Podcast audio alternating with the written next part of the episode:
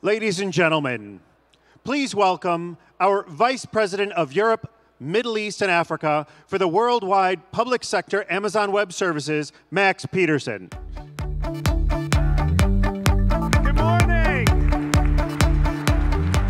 It's always great to be able to join so many customers, so many, so many partners so early in the morning. So I want to say, uh, you know, a, a, big thank you, a big welcome uh, to everybody who's come here to join the public sector breakfast. Um, the, the room just gets, keeps getting bigger and bigger, and the things that our customers and partners are doing just keep getting more amazing. And so today we're going to have the opportunity to hear from some new voices, learn about exciting new launches, and really understand how this crowd of people is helping make the world a better place. But before we begin, I just need to thank a few of our partners and sponsors because an event like this doesn't happen by magic. It doesn't happen alone. Um, some of our marquee sponsors, Trend Micro, if you're looking for somebody who's deep in security, go see them. Datadog and New Relic. If you need to instrument your, uh, your cloud, if you need to understand with good data and analytics, you should talk to both of these folks. And VMware, of course, has got a significant partnership with Amazon to help people be able to migrate workloads seamlessly from their data centers to the AWS cloud. And then I also want to thank our co-sponsors, uh, C5 Capital, who's uh, a partner all around the world with us in helping startups uh, and, and, helping um, actually make the world a better place through programs like PeaceTech, uh, Infor, great partner, MemSQL with databases, and Novetta, uh, one of our big consulting partners. So again, thank you to all of the sponsors. Thank you to, uh, to all of the work that you're doing to help our customers get the most out of the cloud. And so without further ado, it's my pleasure to introduce uh, the woman who has set up the AWS Public Sector Service, my good friend and longtime colleague. Please help me welcome Teresa Carlson to the stage.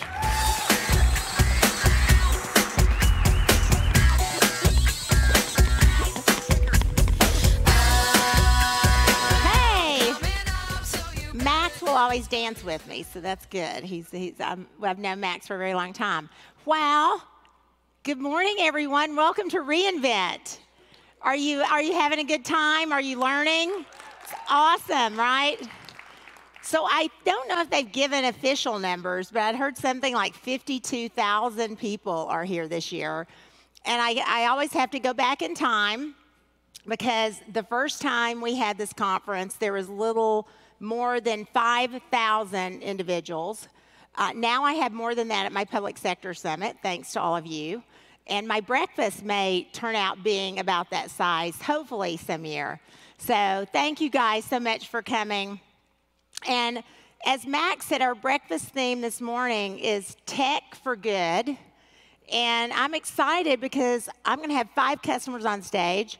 We're going to try to like zoom through this and keep you guys excited with lots of energy so you can hear about what the customers are doing around the world to actually make the world a better place. And for some of you who don't know, for the second year in a row, we've been able to do this breakfast on Giving Tuesday. If you're a not for profit in the room, can you raise your hand? So, thank you all. Let's give all of our not for profits a big hand on all the work that they do uh, for giving back and building mission critical solutions. And um, there was uh, last year, by the way, Giving Tuesday raised over $247 million for not for profits. And this year, I'm excited to say, as we talk to the team, my team, and our contribution of giving back is we are, with our commercial counterparts, donating uh, $300,000 to support the victims of the recent California fires. And we'll be doing that through the American Red Cross and uh, the Information Technology Disaster Resource Center. So thank you all for all, all, everything you guys are doing. And Amazon employees have already donated tens of thousands of dollars. And soon we're going to have uh, technical experts deployed in California to help rebuild the IT infrastructure. And already Amazon has uh, deployed food and goods, and we have we've had tons of workers working around the clock. But of course, that's not enough because so many of these families without, went without a home during Thanksgiving, and many have lost lost loved ones. So it's hard to be able to do enough. So this has been uh, a really tough disaster. And we encourage all of you guys to get involved in some way, shape, or form. Even if you can't give, uh, give your time give your leadership because I know all these not for profits really appreciate it. And in August, by the way, we officially launched our AWS Disaster Response Program. And this program provides support dur- during and in aftermath. And our big goal is to help kind of pre planning uh, for disaster so we can help actually before they get started. And I'll talk for a second about uh, how we can actually do that. And as I shared, in addition to this, we, have, we work with our counterparts on the Amazon retail side that delivers goods and food into these afflicted areas. Uh, and we, we go in and provide access to the infrastructure. We help them get that back up. We help them with critical data sets they need for information. So we provide, provide them credits, technical support, and make sure that they have everything that they need to kind of get up and running. We've already trained 45 people who are technical. So, again, we're just getting started. We're really young ourselves in doing this. Uh, Charlie Bell, who runs all of our services, his team has been supporting us and training his individuals. And we're going to continue to do that. And the team has already built multiple call centers to support hurricane relief efforts and they've used Amazon Connect. And this was always one of my hopes. I've worked with the Red Cross for many years, and I used to dream of a time when we could get a solution up and running that was repeatable that we could just do over and over. Well, guess what? We have it. With Amazon Connect, we've been able to get these call centers up and running in almost less than 48 hours, which is unheard of. And we've been taking calls, we do around the clock. Um, so 100 Amazon employees that participated in supporting these calls, and we've taken already 1,000 calls and as far as Singapore. So I really want to uh, thank all the Amazon employees for all the work that they've been doing. Uh, and I just want to say, if you guys want to get involved, I'd love to know how you all would like to get more involved in efforts in doing this. And then another area that you've heard us talk about a lot is bringing missing children home.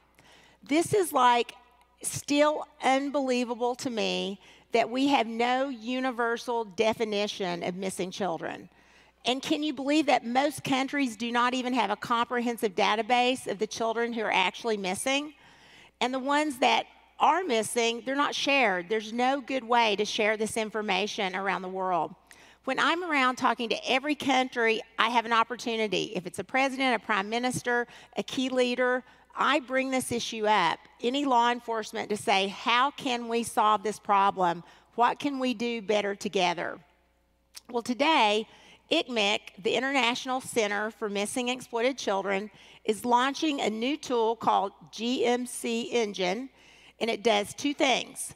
It scans millions of online images to find photos of missing children, and it places digital alerts about missing children in front of communities at the right time.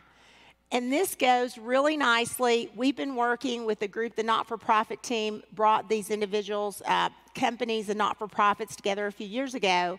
And we have another group, Thorn, that we've worked with that has a, a tool called Spotlight, where we have identified and brought home close to 21,000 individuals, 6,000 of those being children, and we're not doing enough. And that's scanning horrible images every day on the dark web and looking at ads and trying to use technology for good, machine learning, applications that really help us find these children. And you all can get involved, and we all need to kind of be asking these questions How do we do this better?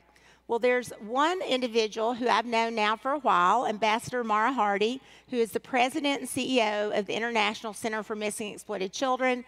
And she spent a lot of her career working on this. So, Mara, I'd like to welcome you to the stage and give the team have give the team an update.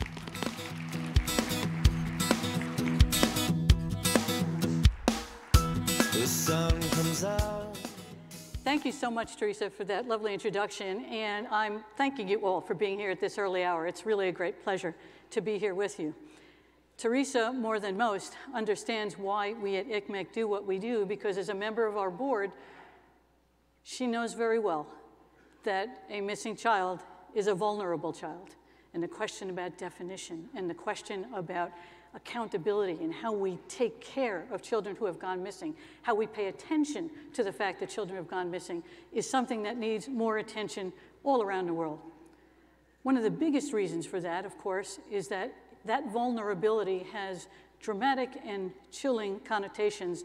And excuse me for raising this at a breakfast meeting, but what are some of those connotations? When a child isn't where they're supposed to be, they might have been trafficked. They may have been engaged in all kinds of behavior they don't want to be engaged in child sexual abuse, child sexual exploitation, prostitution, common criminality. They may even face death. And so it's incumbent upon all of us, and one of the things that ICMEC does is to try and build a community, not only to raise awareness and action on the subject of missing, which after all is a little bit akin to a gateway for other terrible things that can happen to children, but it is exactly what ICMEC does, is pay attention to those issues. And so our mission is to eradicate child sexual abuse and exploitation and to eradicate the notion of children going missing. That is why for almost 20 years now, we have advocated around the world for changes in child protection laws to make every nation pay attention to whether or not on the books they have the laws they need so that law enforcement can do their jobs in protecting children. That is why over the past 20 years, we have played a role in seeing more than 130 countries improve their child protection legislation or write legislation they didn't have. We've even helped, in some instances, to write that legislation. That is why ICMEC and its, and its team have trained over 15,000 law enforcement officers around the world over the last dozen years or so to give them the knowledge they need to spot child abuse, child sexual exploitation, and to also pay attention to the victims in those cases. And of course, something we don't always think about, to also pay attention to the police officers themselves, the first responders who do this terribly hard work to make sure that they themselves are also uh, being taken care of and not so scarred by the work that they do. That is why ICMEC over the last several years created a network of 55,000 international schools which use our education portal on our website, icmec.org, because teachers and school administrators need also to understand what is the incidence of missing? What happens when a child goes missing? How do we spot child abuse? And most important, how do we listen to a child and respond appropriately? And that is why today we're announcing, as Teresa just has announced, the GMC engine, our Global Missing Children Network is made up right now of 29 different countries on five different continents. We have aspirations for that number to grow dramatically, in part thanks to this GMC engine. What is it going to do? There's a practical answer and there's a heartfelt answer. I guess they're both heartfelt. But the heartfelt one is it's going to give hope. I'm a retired Foreign Service officer when I was an active duty officer, one of the things we learned when children went missing again and again and again was that parents would say to us, um, Thank you for what you tried yesterday. Tell me what you're doing today. And if it doesn't work today to find my child, what are you doing tomorrow? And so Teresa said she had a dream, and so did I, about this GMC engine, about something, I didn't call it that in those days, but about some way of saying to a parent, we're going to figure this out. We're going to be as relentless in searching for your child as you are yourself until we bring your child home. And so here today we have the great good luck and honor and privilege of working with AWS and Rekognition technology so that the database of the databases of those 29 member countries in our, in our network can provide us the information we need so that the GMC engine can search as relentlessly as that parent would, scraping the dark and clear web over and over again and again, with the goal of giving law enforcement or an NGO partner we have somewhere in the world another clue, another lead, another something they wouldn't have followed. And in many cases, law enforcement around the world is a little bit um, uh, under resourced, shall we say. So that what we're doing in creating this particular tool is allowing them access to something they might never otherwise have had. And that clue that comes up through a GMC engine search might be just the thing they need to connect some dots and reunite a child with their parents or their other family members. So it is, as I said, a great privilege to be here today, a great privilege to tell you about that. We're excited, I'm excited to tell you that at the same time we've launched here today, we have a conference in Spain, and the Spanish Interior Ministry is giving us our international launch simultaneously. We're excited, we're thrilled, we welcome you to that community of people who believe that in bringing to bear tech for good, what we're really also doing is helping to create a world that is actually worthy of its children. Thank you very much. Thank you. Thank you so much. Thank you. Thank you. Thank you, Maura. That was awesome. So I'm thrilled to be able to work with ICMEC and just support this effort. And I think the more we can, again, proliferate this data out to every location around the world and do data sharing and actually begin to use the technology we can drive real change here. Please uh, consider uh, supporting ICMEC today on Giving Tuesday. And here's their site if you want to do if you want to donate donate.icmec.org. So, from day one, we've always said that we've been committed to building and putting tools together that directly we put into your hands so that you can build a better world. I love the fact that at AWS we're builders and we're allowing our customers and partners to be builders, to move faster, to do things that they really need to do to invest in their world to do what they need to do much faster with the programs that they need to realize the goals. And on that, just last month, we launched GovCloud East.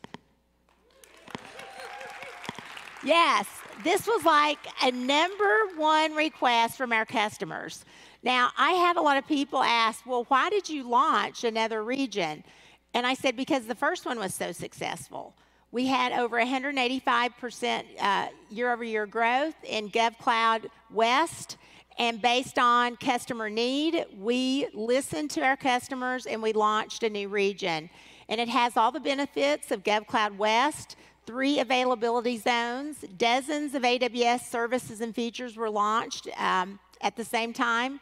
Regional diversity, COOP, disaster management, which was a big reason that our customers wanted this for sensitive and regulated workloads that they needed. Um, additional high availability that was required during disaster recovery.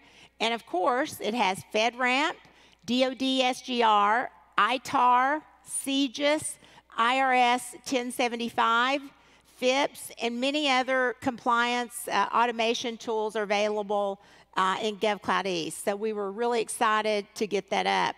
And just a couple of quick examples. One of our favorite customers, of course, the U.S. Department of Veterans Affairs, is a really great example of a customer using this for vets.gov. They modernized vets.gov to, get our, to give our veterans easier access to healthcare benefits and information they need at critical times.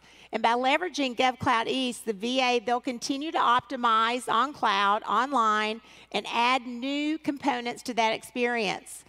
And we're also seeing groups like police departments who need the CJIS capabilities, including the Indiana State Police, who uses GovCloud to drive innovation while they store and analyze that CJIS information that they need. Lots of more case studies that I could give you on uh, GovCloud. We have so many. Some we can talk about, some we can't talk about. And we've launched more than 60 services in GovCloud in 2018 and counting. And many of these services are already FedRAMP. You can see there from the one star, they're already FedRAMP high authorized, and the two star, they're in process. So services like Amazon Polly, uh, AWS Lambda, Amazon Inspector are currently in the JAB review, and we expect to have that high authorization any day. But another thing that I, that I think like super interesting is that as you know, from day one, we've always been very committed to our SaaS offerings. And this is the one area that I noticed literally in the last year with our partners that have continued to add their services into GovCloud. So the SaaS offerings really continue to grow, and I want to thank those partners that we've been working with as they continue to grow their services in GovCloud for the customer and uh, based on the regulated workloads. And we've taken that very seriously, and we're kind of proud of the success we have to date, but again, we're just getting going. So when you look across GovCloud, you can see here, this is GovCloud in our commercial regions you see 56 FedRAMP authorized solutions running on AWS and over 200 authorizations by agencies running their solutions. And we have a lot more than any other cloud provider. You can see the two right there, but this is how committed and how fast we are running to continually be out in front. And by the way, that is based on your all's feedback to us and the work that we're doing together. So thank you again. Now, the other thing, thank you, John. the other thing, uh, speaking of Telos and our, and our partners here, another solution that, is, that I heard a lot from you all at the Worldwide Public Sector Summit that kind of stunned me was how slow the FedRAMP authorization process was moving and why that was like such a problem, right? If you can't get through the authorization, it's really slowing you down to be able to launch those services quickly. That requires a comprehensive set of skills to be able to navigate this super complex process. And it's most certainly unpredictable at times and it's, high, it's a high cost to the partner themselves and to our customers. So a lot of times these barriers really prevent the customer from new, moving fast in the government space. But today we're announcing ATO on AWS. So I don't know, as long as you guys know, authority to operate on AWS. And this program will reduce the cost of meeting compliance requirements and accelerate the time to actually launch those solutions in real production. Uh, our ISVs that use this program will receive training, tools, pre built artifacts uh, for the solution providers themselves, guidance from AWS on how to help achieve and meet those compliance requirements, and support from AWS partners who are part of our security automation and orchestration initiative. And um, those partners uh, in the room today, uh, Rackspace, Telos, are uh, in support, and they have a whole program that helps expedite. So we work in partnership with our programs to make this a reality. Is Smartsheet in the room? Is Ben Canning here? All right. So this is like one of my very favorite stories because after hearing the nightmares of FedRAMP taking two years or more, we were able to work with our partner Smartsheet and get them through the journey of FedRAMP in less than 90 days. Is that not amazing? Do you agree? That's like pretty amazing. That, that's a very short window. Um, and Smartsheet literally went from no presence in GovCloud to building and performing at full FedRAMP in less than 90 days. That is our goal to get our partners and our customers moving much faster. So, Smartsheet's VP of Product Infrastructure, like I said, Ben is here and his team. So, if you're interested, talk to Ben on their incredible journey and what they've been doing. It's been a lot of fun to watch this really rapidly take shape. And as I mentioned earlier, when you leverage ATO and AWS, you're tapping into a community of partners um, in our security automation orchestration initiative. But just as important as supporting our partners is directly really supporting those ISVs. So again, is uh, Rackspace and Telos in the room? I know John, Telos, I know Rackspace, but they're our partner and they they're launching a three step FedRAMP program, which includes training, a gap analysis, and support of ISVs to build and manage their FedRAMP compliant AWS infrastructure. And I have seen this firsthand. We've worked with them in our intelligence community, in our defense community, and we move very fast when we work together. So, again, better together, right? So, to get started and to learn more, you can go to ATO on AWS at Amazon.com. So, now another individual that is amazing. I've already had my first amazing woman up here. Now I get to have a ama- second amazing woman. Christina Halvorsen, who's the Deputy Assistant Director of Counterterrorism at the U.S. Federal Bureau of Investigation. Uh, Christine has done amazing work at the Bureau, driving innovation, using our C2S region and they use GovCloud at the FBI. And she's going to explain to you how that what they're doing to keep our country safe in the U.S. and the work that they're doing on counterterrorism. Christina, please welcome to the stage. Go. Oh, thank you. So thank you for having me here today and the opportunity to talk to you about the FBI and our year-long journey in our counterterrorism division on adopting cloud technology and the reason why we're doing it. So first, I just want to start with a quick, um, quick minute to go over our mission statement. It's very simple, right? Protect the American people and uphold the Constitution. One sentence, but it's not simple in this day and age, and it hasn't been sim simple in our 110 years since we've been an agency. We have 56 field offices spread across the country, but that doesn't include our satellite offices. We have 90, 90 legal attaches. Those are our overseas offices that we support as well. With that, we investigate counterterrorism matters, counterintelligence matters, cybercrime, and the rest that you see up there are, are criminal investigations as well as our Weapons of Mass Destruction Directorate. A very big mission for 35,000 employees. The world has changed. The threat continues to evolve every single day, and technology is what is driving the threat today. When I started 20 years ago in the Bureau, oh, a little over 20 years ago, don't age me, I worked gangs in New York City. And the biggest technology challenge we had, at least I had working gangs, it's like the wire, guys.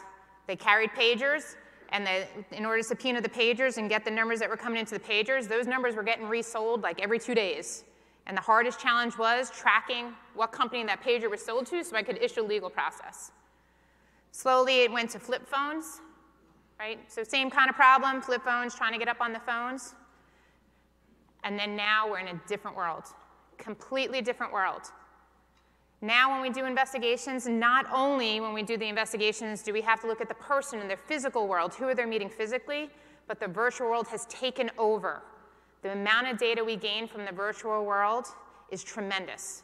So when we conduct investigations now, we can't just look at the person, we have to look at their online presence as well, and who are their networks online.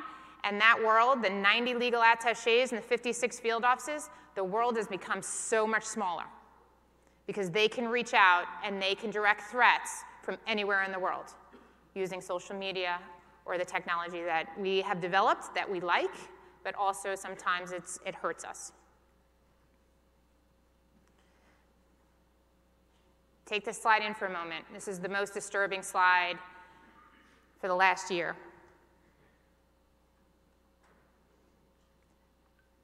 What this means to me is I've been working counterterrorism. I was in the New York field office when 9 11 happened, and we failed then.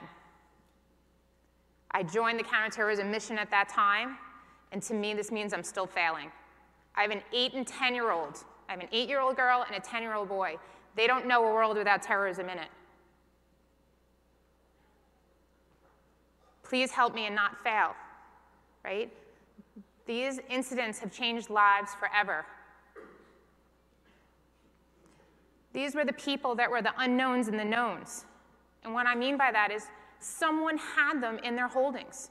They were in the data. But we didn't put the puzzle together quick enough to stop these tragic events from happening. And when we talk about the puzzle pieces, right, the pieces of data that lead to intelligence, when we talk about that, it's not just in the FBI's holdings, right? Think bigger than that. We have to fix the FBI's data, but it's in the USIC holdings, it's in our local and state partners' holdings, it's in the private sector holdings, right? NGO holdings, it's all there. But we don't have the ability to put the pieces of the puzzle together right now because it's all being held separately. For the Boston Marathon bombing, the Tsarnaev brothers, at that time when we conducted that investigation, we collected over 50 terabytes of data after the incident happened, right? We knew about them before, the Russians told us about them. So foreign partners holding data as well. We did an investigation of what we could at that time of the data that we had. But then our, we found out our local and state had information on them as well. The universities had information on as well, that if we had those pieces to the puzzle, we might have been able to do something before the attack happened. But 50 terabytes of data. And what happens, yeah, on the news, you see the arrests happening, but our investigation doesn't stop because we have to make sure that there weren't others, there's not additional planning, there wasn't networks that supported this. So to get through that data is a challenge for us. During the Tsarnaev brothers investigation in the Boston bombing, we threw resources at it. The answer for the FBI is throw bodies at it, right? But the investigators and analysts were completely overwhelmed by the volume of data collected in that short amount of time for us to get through it quickly. They were using boards to put photos up, cardboard boxes to put photos up. So remember when I said the threat continues to evolve? The new norm is what you saw a year ago here in Vegas, Stephen Paddock, right? And the tragedy that happened here. In that investigation, five years after Boston, we collected a petabyte of data, just five years later after Boston. The FBI is in a data crisis, and the solution is the adoption of cloud technology within the counterterrorism division, with our information technology branch, and our OCIO's office. Moving to the cloud is the core part of the FBI's technology vision for good reason. But how do we get there in counterterrorism in less than a year is really what I want to talk to you about today. First, it's a culture change, right? We all know it's a culture change. There's been some talks already to, uh, yesterday on culture change. We were running a data center at the counterterrorism division, and so we shut down that data center to move to the cloud. With that, we had a reduction in cost of 98% of manual workload.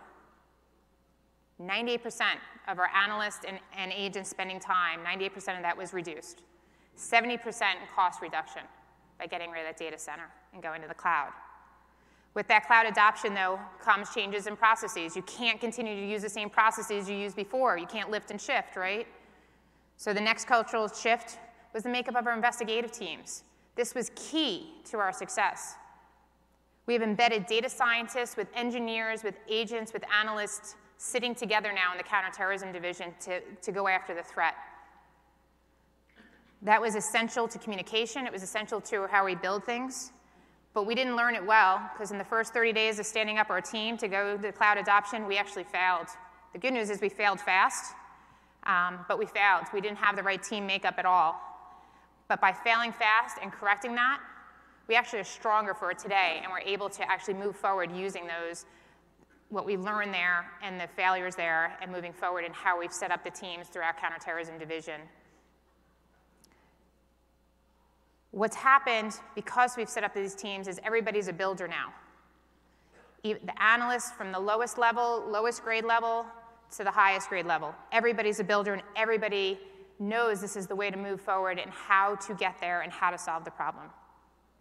The next cultural shift, though, we had was the stovepipes between the technologists and the operators, right? In the FBI, we had a system where you would submit up requirements, requirements would go up, and the technologists would build it, and then they would come back down. It was a good model way back in the day when we didn't have to have agile development, but with agile development today, you need the operator sitting with the technologists in our information technology branch, and we have embedded people in there breaking down those stovepipes. Now we have teams working in an integrated fusion center type concept. And what we've done there, it's, it's worked. It's working very well. So the counterterrorism division did a study. The FBI is building its data lake right now. We did a study of which data sets give us the most derogatory information on our subjects. So where do we get the next threat, right? Where do we get the next person that's going to do something? And we studied that. And now we've worked with our information technology branch and the OCIO's office in order to prioritize those data sets into the data lake versus putting other data sets in first, which was the plan. So the most valuable data sets are going in first. Huge step forward. Doesn't mean the rest of them won't come behind, but huge step forward. We are allowing the intelligence from our investigations to drive technology and technology to enable the operations to the end product. Right? That is the flow. That is the cycle that we need to follow. One of the things you need to note, too, is when we did the shift and we respond to critical incidents, we actually embedded our data scientists now in our command centers. So 24-7 command center is running. We have a data scientist 24-7 churning through the data so they can normalize the data to get in the hands of the operators as quickly as possible. We did this in Las Vegas, and we actually just did it in their recent um, package bomb investigation, which, if you noticed, we solved that pretty quickly.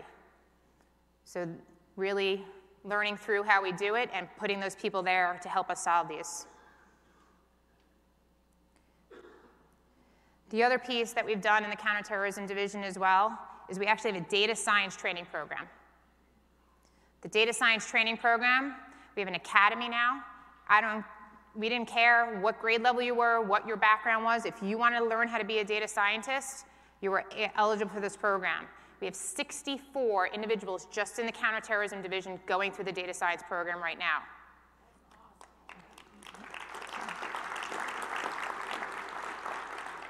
truth be told, when we, when we started it, I thought it'd be like 10 or 12, and then when I saw the list of 64, I was floored. So people are recognizing this is where we need to be. The goal of the program is to get the data in the hands of the operators that need it so they can quickly action it. So how do we build all this? It's really the right people with the right partners and the right services that enable us to put intelligence into the hands of those operators. We're working diligently with Amazon, Novetta, and InfoSol to ensure that the road to cloud is really easier and more streamlined in the FBI. I have to tell you, and this big shout out, I can't thank Novetta enough for their partnership. They believe in the counterterrorism mission, and they believe in the FBI mission. I have my folks, my analysts coming up to me telling me how much Novetta has encouraged them to continue forward in the mission. That in itself is a true partnership. But we're not done. Our next step is AMI. AMI. We've already started down this path, and we're leveraging again what we know our builders, our agents, our analysts, our data scientists together as a team attacking the threat. And we're excited about the opportunities that this is going to provide to the FBI.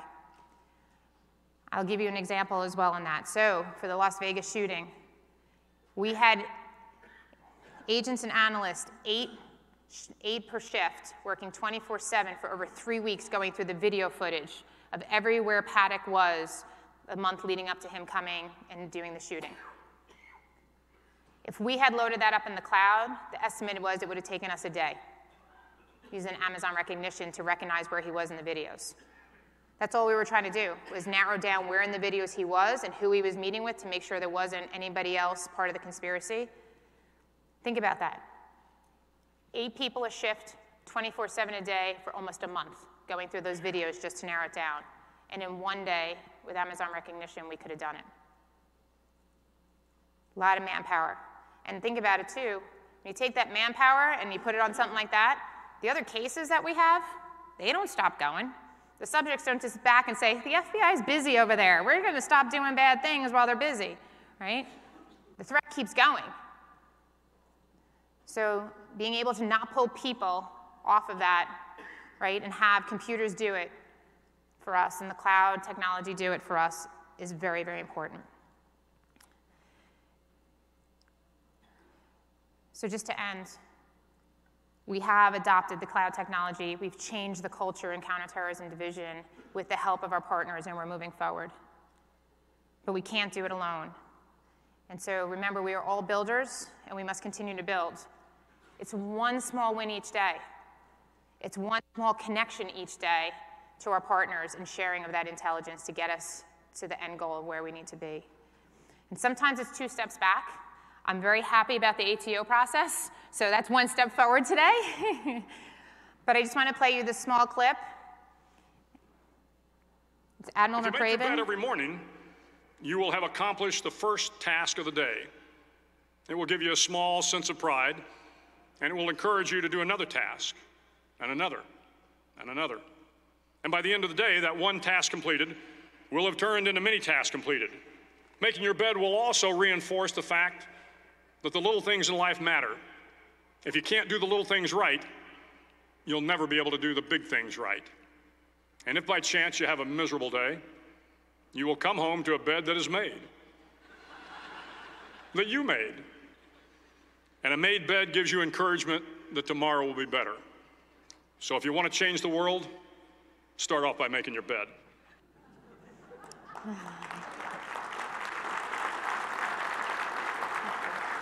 Thank you. So small changes. Good news here, you're all staying at hotels. You don't have to make your bed today. Someone else will make it for you. But just to end, in the counterterrorism division, the will to succeed in our business saves lives. So next year, my goal is to come up on this stage and give you a blank slide. I want that slide blank. If we can do that, then we can change the world. Thank you. Awesome. Thank you. That was fantastic. Thank you so much. That was awesome. That's pretty awesome, huh? Even for, I'm like, wow. Um, and I and I do try to make my bed every day. but anything worth doing um, well, getting it done is doing it right. And I think this is just a great example of seeing an important mission done right and the steps that the FBI is taking to drive change and catch the bad guys uh, more rapidly with the technology that they need, that then hopefully helps them continue to catch the next one and the next one faster and faster with knowledge through machine learning and tools and capabilities that they didn't have um, previously. So now, the story of innovation is not limited to the United States, of course. We have customers around the world doing absolutely amazing things. When we continue to expand our global footprint, AWS now provides 57 availability zones in 19 geographic regions around the world. And did you know that the public sector team has employees in 28 countries and we have customers in 174 countries? If the, you had told me that eight years ago, I would have went, no way. So that's how the cloud is kicking in and catching on around the world with our public sector customers. But we also have another 15 availability zones in five regions coming online before the first half of 2020. They're Bahrain, Hong Kong, South Africa, Sweden, and of course, one of my favorite places, Milan, Italy. So, all, all coming soon, and you'll all be able to utilize, store, and process your data there. And we also continue to grow our public sector partner program. I know that many of our partners got together yesterday. Thank you for all of you who are in the room.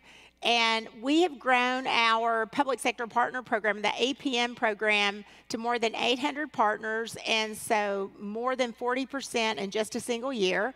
And of course, this is not for the faint of heart. There's a process you have to go through, and you have to be committed to wanting to be a public sector partner. And we have partners from around the world doing this, uh, partners in Belgium like Radix.ai, who's developed a deep learning model that actually connects people to jobs faster. And in Mexico, two AWS partners, ITR and Invest, to help the National Elector- Electoral Institute report this year's federal election results, which many are running on AWS. So we now even have elections around the world being run and tabulated on the cloud. And I remember a day when people said that would never happen. But when we talk to our customers, they're like, we got the data, it's fast, and we can analyze it. And then one of the areas that we started just a few years ago was supporting the growing community of startups in the public sector space. Because one of the things that actually changed was the fact that I was talking to venture capitalists, private equity firms, and just companies that were bootstrapped on their own that wanted to do work in public sector uh, or who actually had a mission directly that had been developed for public sector. And through our programs like AWS Activate and AWS EdStart for education tech companies, we're supporting the growth of these startups around the world. Companies like Mawdoo3.com got started with AWS Activate and it's now the world's largest Arabic language content platform. In Japan, AWS EdStart start, uh, helped a company called Benesse i-Career, which is a build platform that connects more than 200,000 students to job recruiters in more than 4,000 companies. So, and then we re, then we've continued to re, uh, support different groups around startups. And there's one program that I'm really fond of called Responders Venture Public Safety Fund. And that's an accelerator uh, called Responder X Labs. And this program actually helps entrepreneurs with resources to commercialize and scale public sector technology. Would you have ever thought of hearing about something like that even like six years ago? Literally, incubators, labs that are just dedicated to companies wanting to work in the public sector space. We need more of that because we need to help our customers move faster with technology. So, our goal with this program is to have more than 400 public safety companies come through this accelerator over the next two years. And I could share many, many more of these stories, but I'd like you to hear directly from the customers. We're transforming the lives of ourselves, of those around us in our Alberta communities, and we're transforming communities because now our learners utilizing AWS cloud technologies can learn from wherever they live, no matter how remote the community is. Really, we're looking at serverless and uh, event-driven computing as, as, as a big frontier for us. So when we start talking about being able to look to the future, incorporating genome sequencing into healthcare, doing personalized medicine for cancer treatments. That really rests on a lot of this infrastructure. The way we looked at cloud was that it matched our uh, effort to become customer first, that allowed us to be free to serve customers in, in a modern way, not locked into your office, to your desk, to be where your customers are. Utilizing and partnering with Amazon Web Services Sumerian product, we've been able to empower care providers across the country to use templates of VR experiences to create hyper-personalized VR experiences for patients everywhere. The Alexa skill um, that we built on AWS has helped us democratize data in a way that, that we weren't able to before. The cloud on its weakest day is more secure than client server solution. We can now leverage a worldwide workforce with no latency, dragging down huge files and doing analysis, and have answers by Saturday morning. That's what the cloud does for us. Thank you to those customers.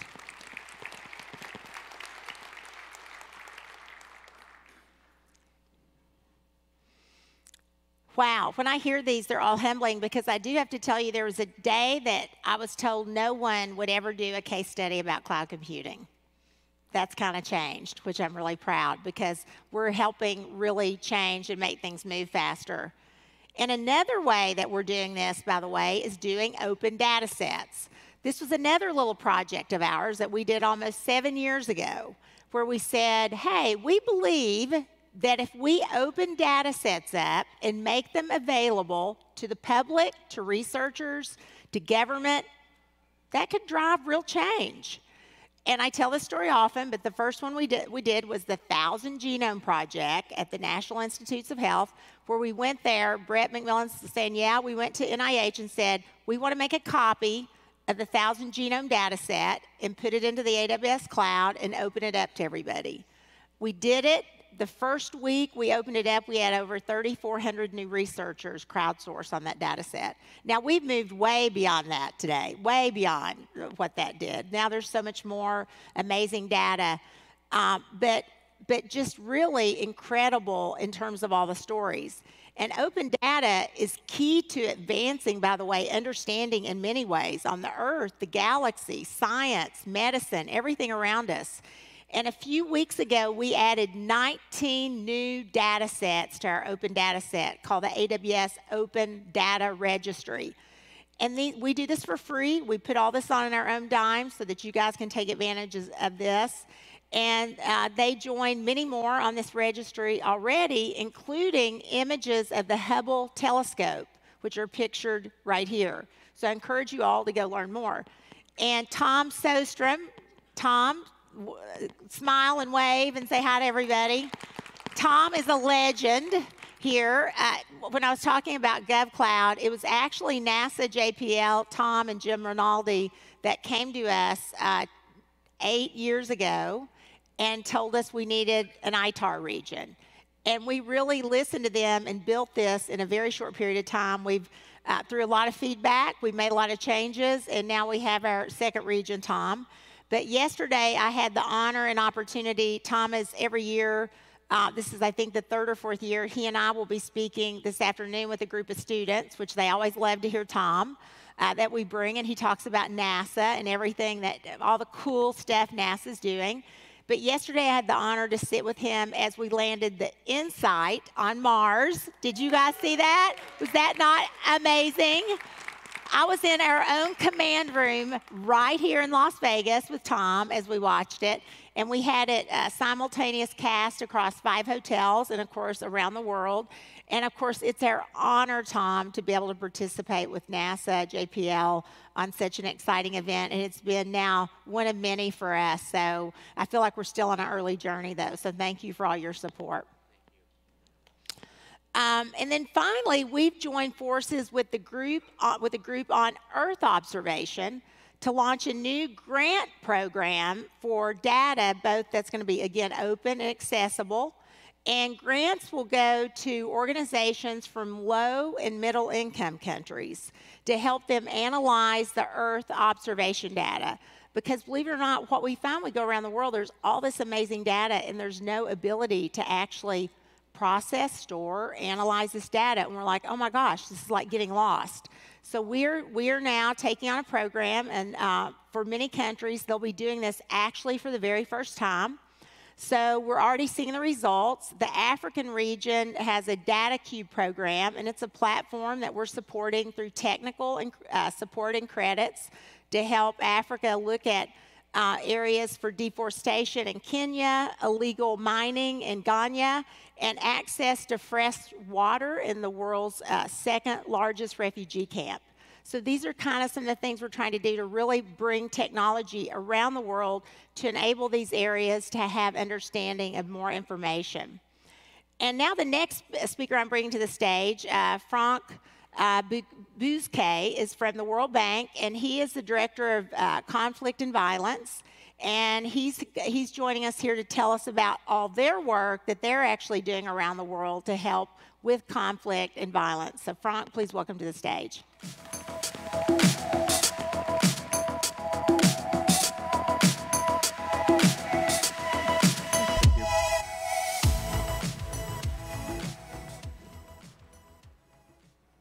All right. Good morning, everybody. A pleasure to be with you all today. Uh, I'm not going to talk about uh, fragility, conflict, and violence, but more talk about famine. Uh, however, the two are very closely linked, as you're going to hear in a few minutes. A little more than a year ago, the international community faced a devastating crisis. More than 20 million people across four countries, Nigeria, South Sudan, Somalia, and Yemen were at risk of famine. The World Bank, with our humanitarian, government, development partners, responding to this suffering, providing a package of $1.8 billion of support to those countries, avoiding what could have been a catastrophic loss of life. But in many ways, we, meaning the international community, still failed. Failed in the sense that livelihoods were destroyed, fails in the sense that affected people slip further into poverty, and failed in the sense that too many lost their lives. In the 21st century, famine remains one of the greatest challenges of our time. Today, 124 million people across 50 countries face crisis levels of hunger, requiring immediate humanitarian assistance. Famine increased child mortality by roughly 60%, and the child born during a famine can see her or his lifetime income reduced by more than 13%. What we know is that today famine are actually, and that's the link with the presentation, first and foremost political. For example, as shown on this screen, all those years mark the occurrences of famine since the 1980s. And those in red right now were actually the result of direct or indirect result of conflict. So actually the most important thing that you can do to prevent famine is actually to tackle the root cause of famine, meaning to stop the underlying conflict. But we know that we cannot just wait for peace. we know that we have to ensure that people living today in conflict have also access to all the help that they need. Therefore, last year, the international community came together to commit to a zero tolerance for famine and pledge to do more and do it better and get ahead of those events. Over the last few months, we have made significant progress on this commitment. With heads of the United Nations agencies, the international community of the Red Cross, and global tech partners, including AWS, we announced our strategic plan for making that commitment a reality. The result is the Famine Action Mechanism, or FAM, which is the first global partnership dedicated specifically to preventing famine and supporting preparedness and early action. The FAM seeks to address some of the most significant challenges to end famine. One challenge is that currently early warnings do not translate into early action. Funds, financing only begin to flow, unfortunately, when we see pictures of children starving on television. This goes against everything we know about prevention. Prevention is about saving lives. Prevention is also, financially speaking, about saving 30% of humanitarian cost. One of the clearest examples of the cost of those delays happened in Somalia seven years ago. Famine was officially declared on July 20, 2011. But during the prior year, there had been 78 bulletins and over 50 briefings alerting us on the threat of famine. This delay and the lack of corresponding actions contributing to the tragic loss of over a quarter of a million people. Our collective action last year was actually much better, especially because in Somalia we had a strong government support. But still, at the end of the day, we are facing the same situation with funding and action coming way too late.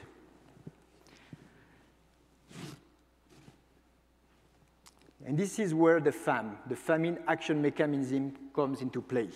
The FAM aims to really shift the paradigm from late response, as we have seen, to a comprehensive agenda of famine prevention, preparedness, and early action. How can we do this? First, we need more financing, obviously. But more importantly, I would say financing that will be multi-year, more predictable, and much earlier on to really provide support, taking care of all the investment that are needed to tackle the root cause of famine. Globally, the World Bank, over the past 10 years, has invested roughly $3 billion uh, in, uh, every year on operations dealing with food and security. But half of those operations are actually including measures responding to crisis. The objective with the FAM is to move the needle upstream, is to ensure that we do a better job allocating those resources at an earlier stage. Second, we need to build a system, a system that prioritizes the release of pre-agreed funding when a famine alert is issued. And that's where the FAM can create this link. In short, we need to get away from responding late, where we are forced to pass around the hat and begin thinking like an insurer. When there is a claim, we are covered. To do this, if we really hope to move financing upstream, we also need to be very confident about our early warning system. Right now, the international community conducts many types of assessment, comprehensive assessments of food and security, of drought, of death from violent conflict. And in some cases, it takes a lot of time and resource to update those assessments. The FAM is attempting to help complementing all those efforts and translate famine early warning system into more continuous, robust signals with the assistance of disruptive technology such as artificial intelligence and machine learning to link the data with prearranged financing and early action at the country level. Let's look at Somalia as an example. Major reports are actually on the state of food and security provided every six months, twice a year. These reports are the results of intense efforts among our partners, WFP, FAO, who are doing fantastic job, who go on the field in countries and communities, conduct surveys, aggregate those reports, and come to an assessment about the level of food and security throughout the country. Each one of those dots that you see on the screens is actually the result of that process, estimating the percentage of the population at the country level in crisis level of food and security. Those efforts are actually providing a good picture of what is happening on the ground. But what would be even better would be actually to know the level of food and security at any given point of time. To do this, however, requires significant amount of time and effort.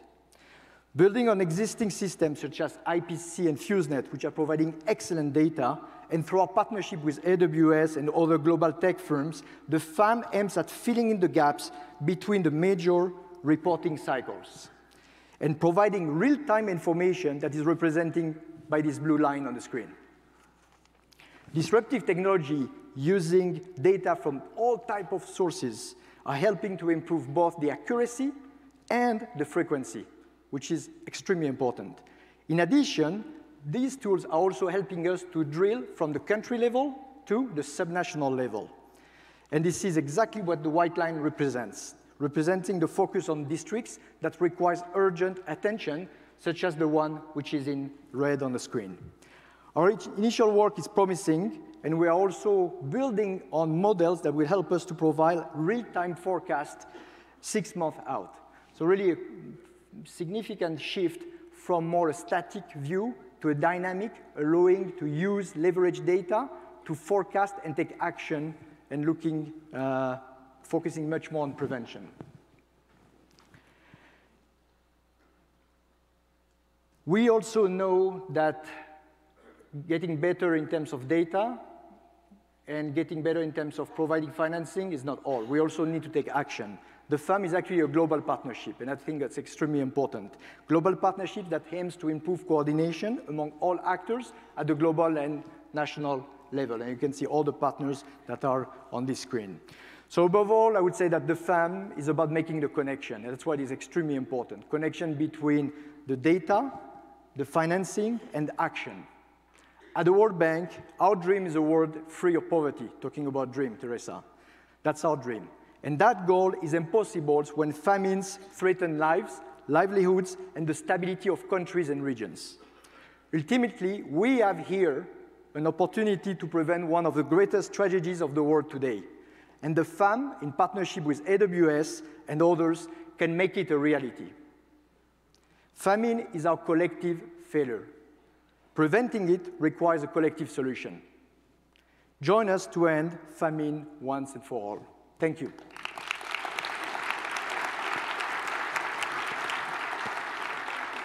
Thank you so much. That was great. Thank you.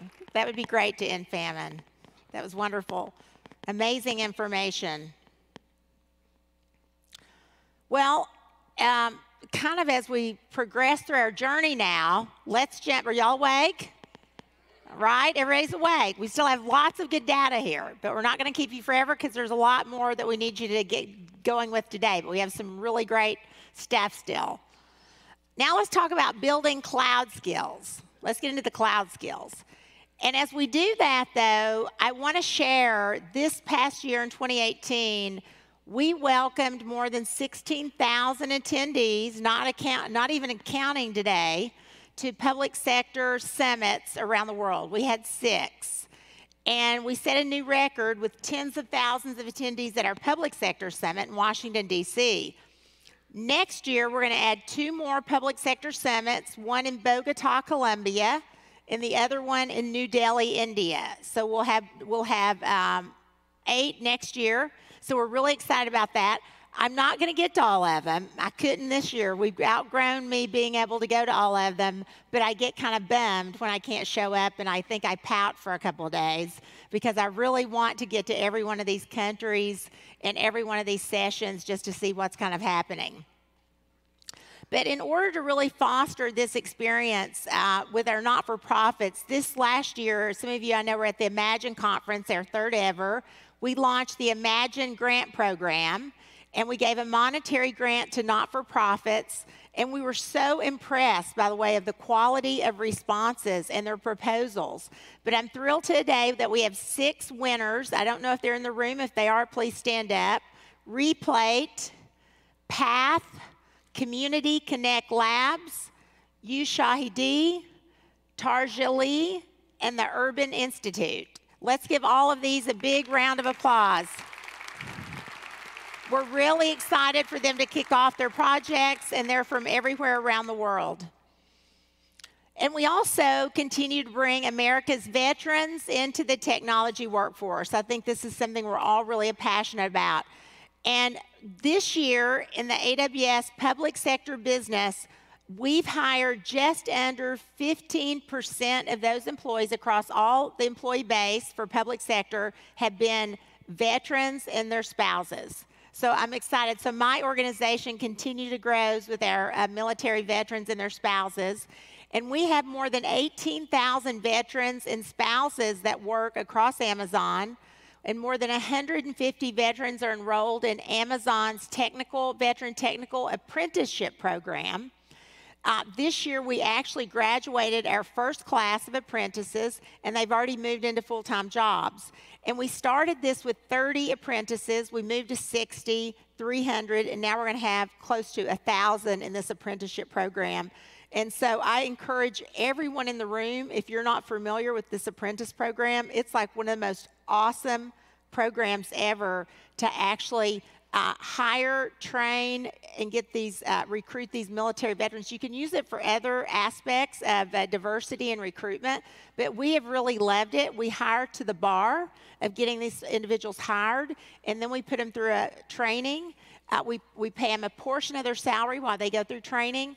And after they meet the criteria with working with some community colleges, then we bring them back, we mentor them, and we pay them the rest so they end up getting part of their salary while they're in school, plus training and mentoring being paid for. And then we bring them back full time and they get about a year of actually training. We love this program. Uh, so I highly encourage that. Thank you. And we've also, this is like, to me, this right here will change what we need to change, which is education and providing training to the individuals to get the hundreds of thousands of job, job openings filled in cloud computing we launched a region wide cloud computing certificate with Los, Los, Angeles County this year, and we're now launching 16 sections across the country. We've enrolled already 873 students. And in 2017, we piloted this effort with Santa Monica Community College, and we held two sections there. We taught 83 students, and this year, enrollment at Santa Monica grew 4x already after just a very short period. So now we have 320 students enrolled, and we are just getting started. And we're, we're already thrilled with the demand that we're seeing around this. And for some of you who were at the Public Sector Summit, we announced our first ever AWS uh, associate's degree with Northern Virginia Community College and they were kind of the anchor for a statewide program. So now we're working with all the universities in Virginia and the Washington, D.C. area through a consortium so that they'll expand it from a two year to a four year degree. But today we're taking the steps to replicate this and move faster. We started small, we scale, now we're ready to go fast. So we have two more community colleges joining us uh, Florida, Miami Dade, and in Ohio, Columbus State Community College. So they're going to launch their cloud associate's degree. So we went to the east, we went to the west, we're coming inward, now we're going around the world. So we are going to drive this around the world. And this is what's so exciting about this program. We are giving them the skills that they actually need to go get a job and be productive. And there's other things that we're doing along the way to really make this a reality. Uh, for um, with our AWS Educate program, we're adding two more AWS badges for students on Educate.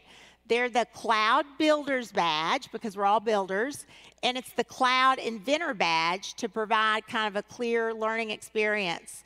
But not, but last but not least, our AWS pathways will be available in seven new languages, including Chinese, Japanese, and Korean. So we've been hearing, we got Spanish and Portuguese, now we're adding new languages, and they'll be rolled out for everybody over the next few weeks.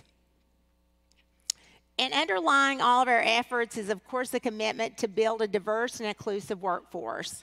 A year after launching our We Power Tech program for uh, women, diversity, and inclusion, we've engaged already more than a thousand technologists and established a presence in eight countries around the world.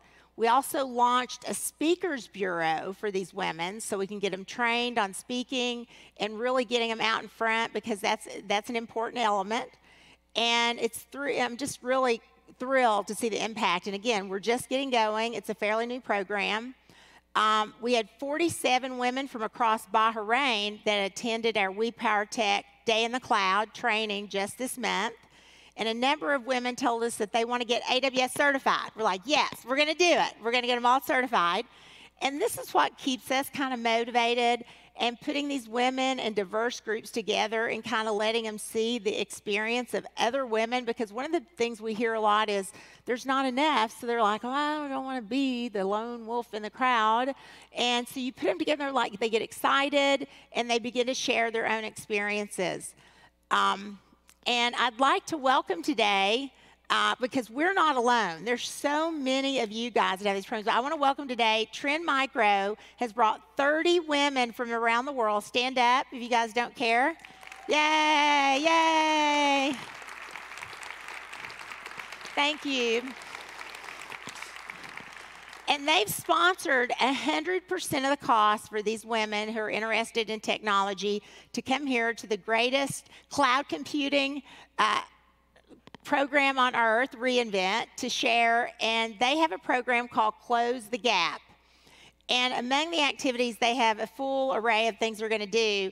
But we decided, Sanjeev and I said, we're going to do speed networking with these uh, young women. And so between the AWS team and Trend Micro, they're going to have a bunch of speed mentoring. So if you guys want to get involved, tell us. They're over here, and I know they would love to meet and talk to you all about your experiences and get them super excited so I get them all AWS certified and working in the cloud. Um, so, welcome, ladies, again. It's great to have you guys here. And another important thing that we kind of uh, came up with, because there are so many of the partners and our customers that have closed the gap programs. They have diversity and inclusion programs. But we kind of all seem to be going out doing our own things. Despite our own our efforts, we're not really coming together in these ways to collaborate. So today, Trend Micro and AWS are asking our partners, would you like to help and build a scalable approach together? Uh, you can all, of course, everybody's going to do their own thing, but we thought, hey, maybe better together so early next year, we're going to host a dinner in Washington, D.C. to discuss how we can collaborate and hold similar conversations in around the world. That'll be our kickoff. If you are interested in participating with your company or your agency or group on Close the Gap, if you can please email us at closethegap-dinner at aws at amazon.com we'll, we'll connect you, and it's going to be our way to kind of come together and figure out what's a path forward that we can kind of bring our collective efforts together. And then finally today, we're making another update to AWS uh, Educate, which again, we have talked a lot about dreams. This was kind of a dream to have our kind of own AWS Tinder, I'll call it, uh, but was a jobs board. And we're starting today, students enrolled in our AWS Educate program can easily search and apply directly to over 3,000 jobs and internships from more than 30 recruiters, including Amazon and our AWS partner network, who's agreed to join in on this. So students can set up job alerts, they can uh, target job searches, uh, including multiple criteria, and they can communicate directly with their employer, potential employer, and then vice versa. The employers can search for like skills and location, things like that, and look at profiles. So we are now really making this jobs board a reality. And remember the whole goal training, certification, get a job, be productive in this society, and create economic development growth in rural areas. And that's what we're doing right here. Um, and then we have an interview accelerator for AWS Educate, which is with this tool, employers can again set automated process that will accelerate a candidate through the interview cycle. So if they like them, they can accelerate it. So as an example, if a student completes a pathway, they can automatically be invited. So if an employer says, I need them to do that machine learning pathway, once they do that, I actually have a job for them. So they can set alerts and say, they have the skills, I need this candidate right now, come, come work for me. Now, our next speaker, Jackie Keane, who's the Director of Immigration Technology at the UK Home Office, is dedicated to building a cloud culture in her organization. So she's going to tell you about what's happening at the UK Home Office, and I, can, I know it's a lot. So, Jackie, welcome to the stage.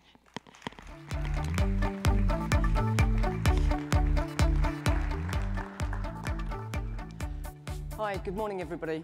I'm Jackie Keane, and for the last five years, I've been driving the digital transformation for immigration technology within the UK Home Office. We're here this morning because we're delivering public services, but we're also members of the public, and as such, we consume those same services, as do our friends and family. So we've all experienced the good, the bad, and some of the really ugly, truly ugly services out there, and we know how we feel about that. So what and how we deliver really matters. It mattered that we transformed the immigration operations intelligently, putting the user need at the heart of our digital design. To give you a sense of the challenge, the UK Home Office is a global £2 billion revenue business for UK government. It facilitates 137 million passenger movements per year, 3.5 million visa applications and 25,000 asylum applications. The operational business knew it needed cutting-edge digital services for its customers, but it was being held back by its legacy estate, disparate numerous systems that were yet highly interconnected, that were super complex and expensive to change. This is a little bit about our journey over the last few years, what we've learned along the way, and hopefully may help you tackle some of your digital challenges. So in 2013, the UK government announced a policy of cloud first and it set about driving an agile, user needs focused and digital by default agenda. But in the legacy world of outsourced technology and government, what did agile digital transformation really mean? Was it just about that new website for our customers? Fundamentally, though, we knew we had to change. So in the first year from a standing start where we had no team, no tooling, no architecture, no pipeline, we did have Microsoft Office. Um, but not much else. We, we set about building a team, including specialist suppliers, got 80 people on board. We had the beginnings of a delivery pipeline and a roadmap. We created the foundation. Over the next couple of years, we actually really learnt what it meant to deliver a global service and run production systems in the cloud. We successfully delivered the MVP of our three major projects, integrating our new digital services into a brownfield legacy estate. We developed the first iteration of our engineering platform. We underpinned it with a new big data platform that's now a strategic data entity for our department. We really got into the swing of delivery and we found it exciting. And we showed a previously unconvinced business that we could deliver in an agile, incremental way and actually generate true value with new digital services coming online for our staff and our customers relatively quickly and regularly. This was new, and for some, it was very surprising. Our portfolio began to scale as a result. But with scale, that brought new challenges. We'd been lulled into a false sense of security. Increased management attention was needed to make sure that the now much larger team was appropriately fed and watered, that the work was balanced optimally across the teams. The different level, differing levels of maturity across our teams really impacted the flow of delivery. Some of our infrastructure started to creak under load. We needed to find something more sustainable and scalable. Complex dependencies and closely coupled architecture caused particularly thorny issues for us. So although busy figuring out how we could scale our technology and improve our ways of working, we could not afford to lose sight of the business vision. We had to stay focused. So through 2017, we, we focused on solving the really hard problems in a systematic way and ensured that we had the right engineering and flow of work through our teams. We took a really bold approach to this. We undertook a complex migration to public cloud. This is one of the largest that AWS has seen in UK government. We also took the opportunity at that point to re-architect our services to be more cloud native. We leveraged cloud native features to get better resilience and availability we knew we could reduce complexity, reduce costs, and increase stability as a result. And we really have. Our first step into commoditized services made us think really differently. Enabling our delivery teams to self-serve meant that the individual project teams could build their own infrastructure. Moving our services from pets to cattle meant that we had self-managing, self-healing infrastructure. Containerization ensured that we could be guaranteed that the code would work the same way as it was promoted through the differing environments. Strong core standards and build patterns were fundamental and essential to making this a reality. We empowered the teams to do a lot of this work themselves, though. We needed and wanted them to innovate. We put the end-to-end -end delivery under a microscope, and with clear, transparent delivery metrics, we identified the issues, resolved them, and accelerated. This transformed not only the technology, but also our business and our portfolio culture. It allowed us to improve pace and predictability for our business. This was a complete game changer for us. So to build a self-sustaining organization, you need really strong foundations based upon a set of core principles and values. We constantly strive to do better, shift left, further develop and empower our teams, promote a culture of continuous improvement and cost optimization.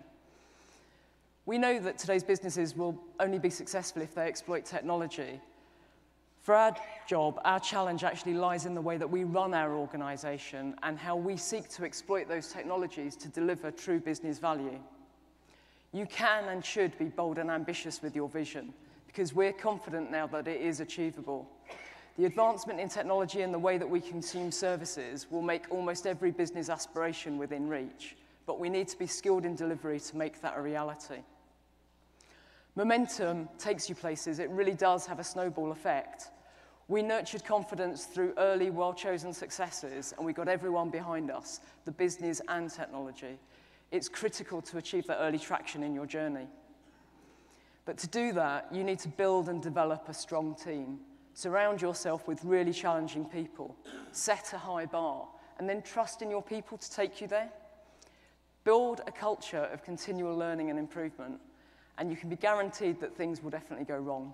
But learn from them, know that, and don't forget that the learning is also leadership must learn and adapt to. As a footnote to this slide, there's a couple of things that I'd add. Definitely share in your successes, but also it completely pays to have a bit of fun. We established friendly competitions across the team and gamified the process to understand who had really right-sized their environments, who had optimized scheduling effectively, who designed their architecture in the most effective way. We also procured spot and reserved instances. As a result of doing this, exposing the actual challenges and where cost was going, we have saved a 40% cost efficiency in our infrastructure in the last year as a result of this work. So finally, we, we have genuinely transformed the way that the Home Office thinks about and delivers IT now. We're seen as a trusted and uh, essential partner for our business in achieving their ambitions. We've created a professional digital software house with a continuous delivery pipeline, delivering into production daily, not monthly. We have 25 in-flight pro projects underway at any one time. We have core products being continuously improved and exploited. We now have in excess of 500 staff, motivated staff, comprising of civil servants, contractors, and suppliers, who are constantly upskilling, learning from each other. The positive impact that our way of working has on our people and our culture is amazing. It's created a really dynamic, energetic, can-do, and supportive team. This might have sounded quite a painless journey over the last few years, but I can assure you it definitely wasn't. But if you do it right, the results are truly astounding. It fundamentally changes the pace at which you can deliver business value. So my last thought is, think about where you are on your journey in relation to mine and where your energies are focused today and what's the one thing that you'll do differently to drive your transformation forward. Thank you. Jackie, that was great. Thank you so much. Thank you. That was great. That was amazing. That was a really good lesson in how you do this because it is true 90% of the time it's sometimes culture gets in your way more than anything else. Um, so now advancing education, we've talked about that, but there's a couple things that I've got to announce. One is we just recently launched at Midnight Madness the AWS RoboMaker. And so RoboMaker, it extends the world's most popular robotics frameworks and connects to the cloud. I can't even explain to you everything this does. It's like so super cool and amazing. And the education team has been busy working with our product team. We've already gotten 12 universities in FIRST Robotics signed up and piloting this. I know Tom Soderstrom was there at Midnight Madness talking about it. And so now robotics developers can easily leverage these services, including Amazon Kinesis, Amazon Lex and Polly. And RoboMaker also provides a development environment for simulation services and fleet management service. You can do all your drones. I mean, it's like, it's crazy. So you guys learn about it, go into the show hall, you'll see it. It's very, very, very, very cool. So I know all of our universities, our defense, intel, NASA, education, everybody's going to use this. And we have students now, by the way, universities, we have over 50 universities that are taking advantage of voice technologies to power their universities and give the students a better experience. So, again, 50 universities and growing that are working, and pretty much every day I hear from Andrew and the team or around the world someone talking about what kind of program can they utilize Amazon Alexa for. So this is kind of, something that's really catching on. And to make Amazon Alexa uh, easier, we're launching a university branded bundle that allows customers to purchase Amazon Echo devices an Alexa business license through CDWG. And when I say branded, your Alexas will have their own brand on them for the university. And I've actually seen them in many locations already. Um, and we have a university in Canada, Athabasca University. I was just uh, there and or close by. I was in Canada. And this is one of the schools actually embracing the possibilities of the cloud. They're going all in with AWS. They're going to use the Amazon Echo devices Kindles and to make the education environment more uh, accessible. And why I think this is a really interesting university is that 83% of these students work while attending school. In addition, 70% of these students, it's the first person from their family that's ever attended university. So, this is an important step because bringing new technology quickly to enable this kind of environment is actually uh, very, very cool. And finally, just two weeks ago, I was at Arizona State University uh, where we launched our Cloud Innovation Center. It's called our KIC, and it's part of our global innovation uh, ecosystem that's growing, and it's managed by Ben Butler, who's out there. I see Ben. Um, and we're excited about these efforts, but again, we have a whole community now from Silicon Valley with their uh, IC customers to Washington, D.C. with their PeaceTech Accelerator to Cal Poly, which was our first endeavor into education, our Cloud Scalerator, which I think was our first in Bahrain. And this was uh, to help companies actually scale and learn about cloud. And then in Busan, Korea, where we're doing all kinds of things with the um, government locally. And then now Arizona State University, which is going to be about smart cities. So we look forward to growing more of these. And I'll tell you that's, you know, these are so interesting because everyone is unique and doing something very targeted to solve a very specific issue or initiative or solution that they're looking for in that area. And I want all of these to be able to uh, solve. Now, for my last speaker on stage, we're getting to the end. I want uh, the ASU Deputy CIO, John Rome, to come to the stage. He is a complete champion of digital innovation and I'm excited for him to tell you, I was so blown away by this campus. So I'm excited for John to share with you some of the initiatives that they're taking on. John, go Sparky. Welcome to the stage. Thanks, Lisa. Isn't she great? I mean, come on, isn't she great? Come on, let's give it up for her. So the great thing is Arizona State University is no longer the sleepy regional university in Southwest. It's no longer and it's no longer a secret. Now that Teresa knows, we're like higher ed's best kept secret is no longer a secret, so we're great. Well, wow, that's a busy slide, and it's already 8.30. But I, I, I, wanted to mention, I'm really proud of the fact that we are, in our part of our charter, we're, we're known by whom we include. And so the student population diversity actually matches the diversity of the state, which is, is unprecedented. As well as we're also a pretty large place with 111,000 students. Uh, 37 of those are online. and also, if you look at the retention number, which is, which is also a great number, that's the number of, of, freshmen who come back the second year. And for a public education system that's actually growing exponentially, that's a great number. And also, we have some notable collaborations with Starbucks, with Adidas, and now AWS, and you already stole my thunder, so um, that's okay.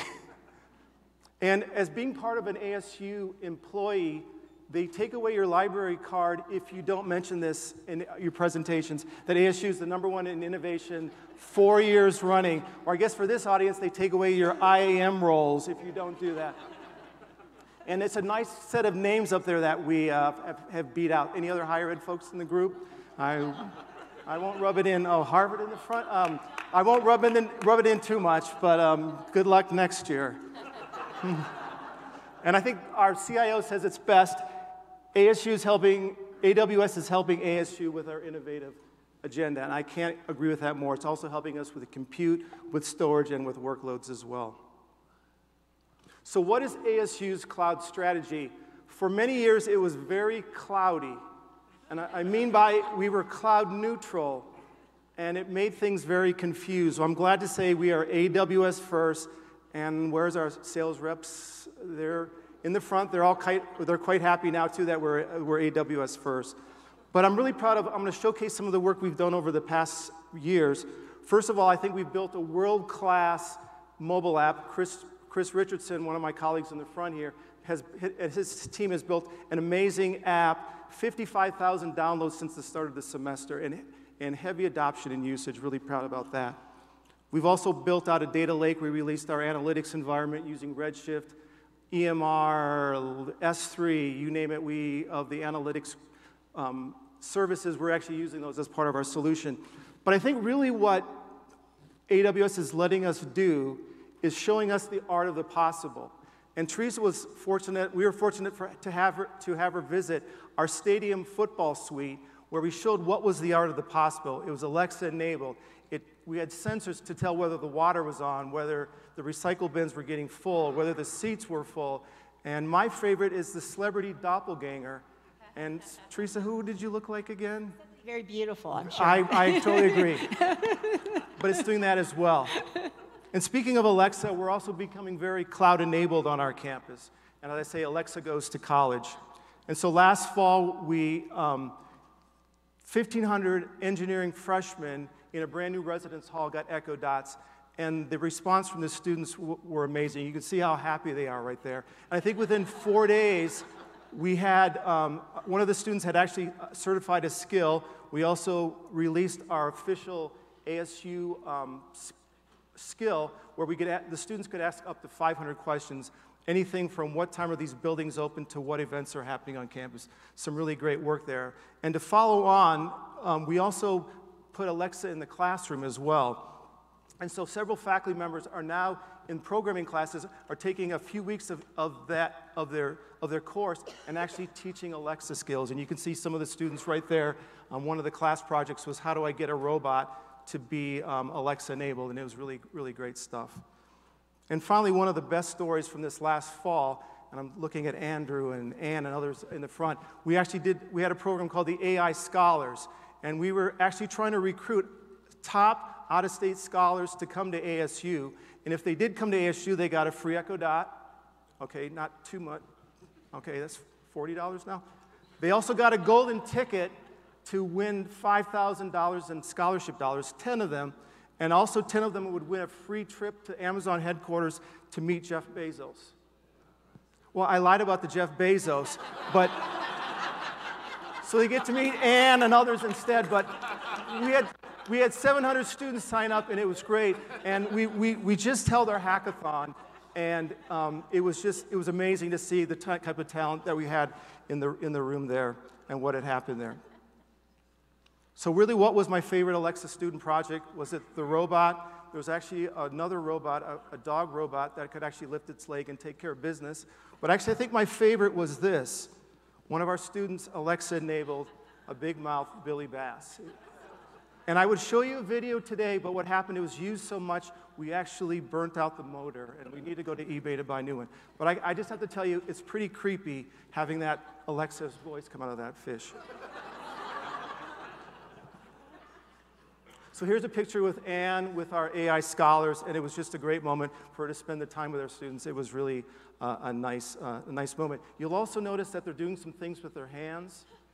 Do you see that? So, all right, I think I'm going to test everybody.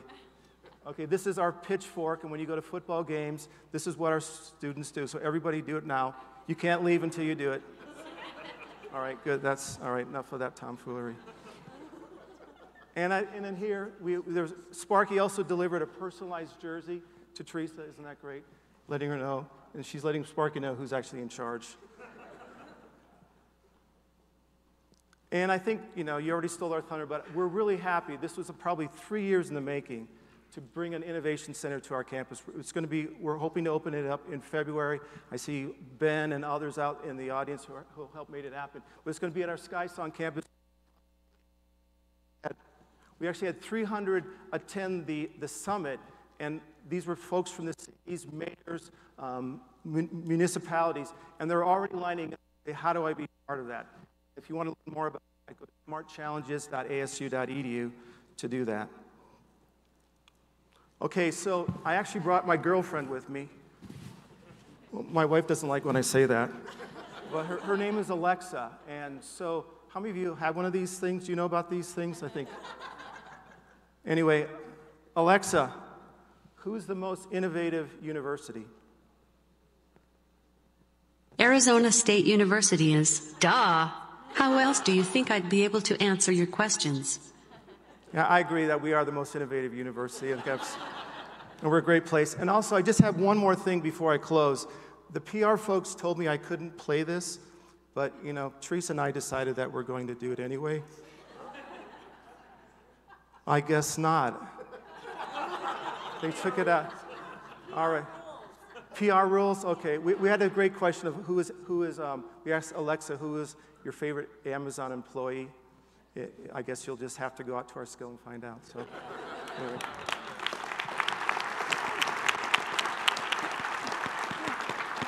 Thanks. Thanks for Thank everything. you so much. I had such a fun time on their campus, and I got to meet the students. I did get to go see how they were using AI. It was amazing. And the students had written skills. They gave uh, scholarships.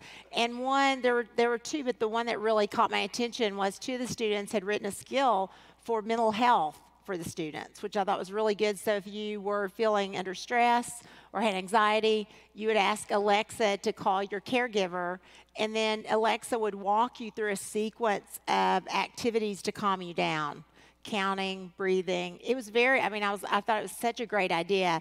And that, of course, of course, is up on their Alexa skill. So thank you for the wonderful opportunity and seeing what y'all are doing.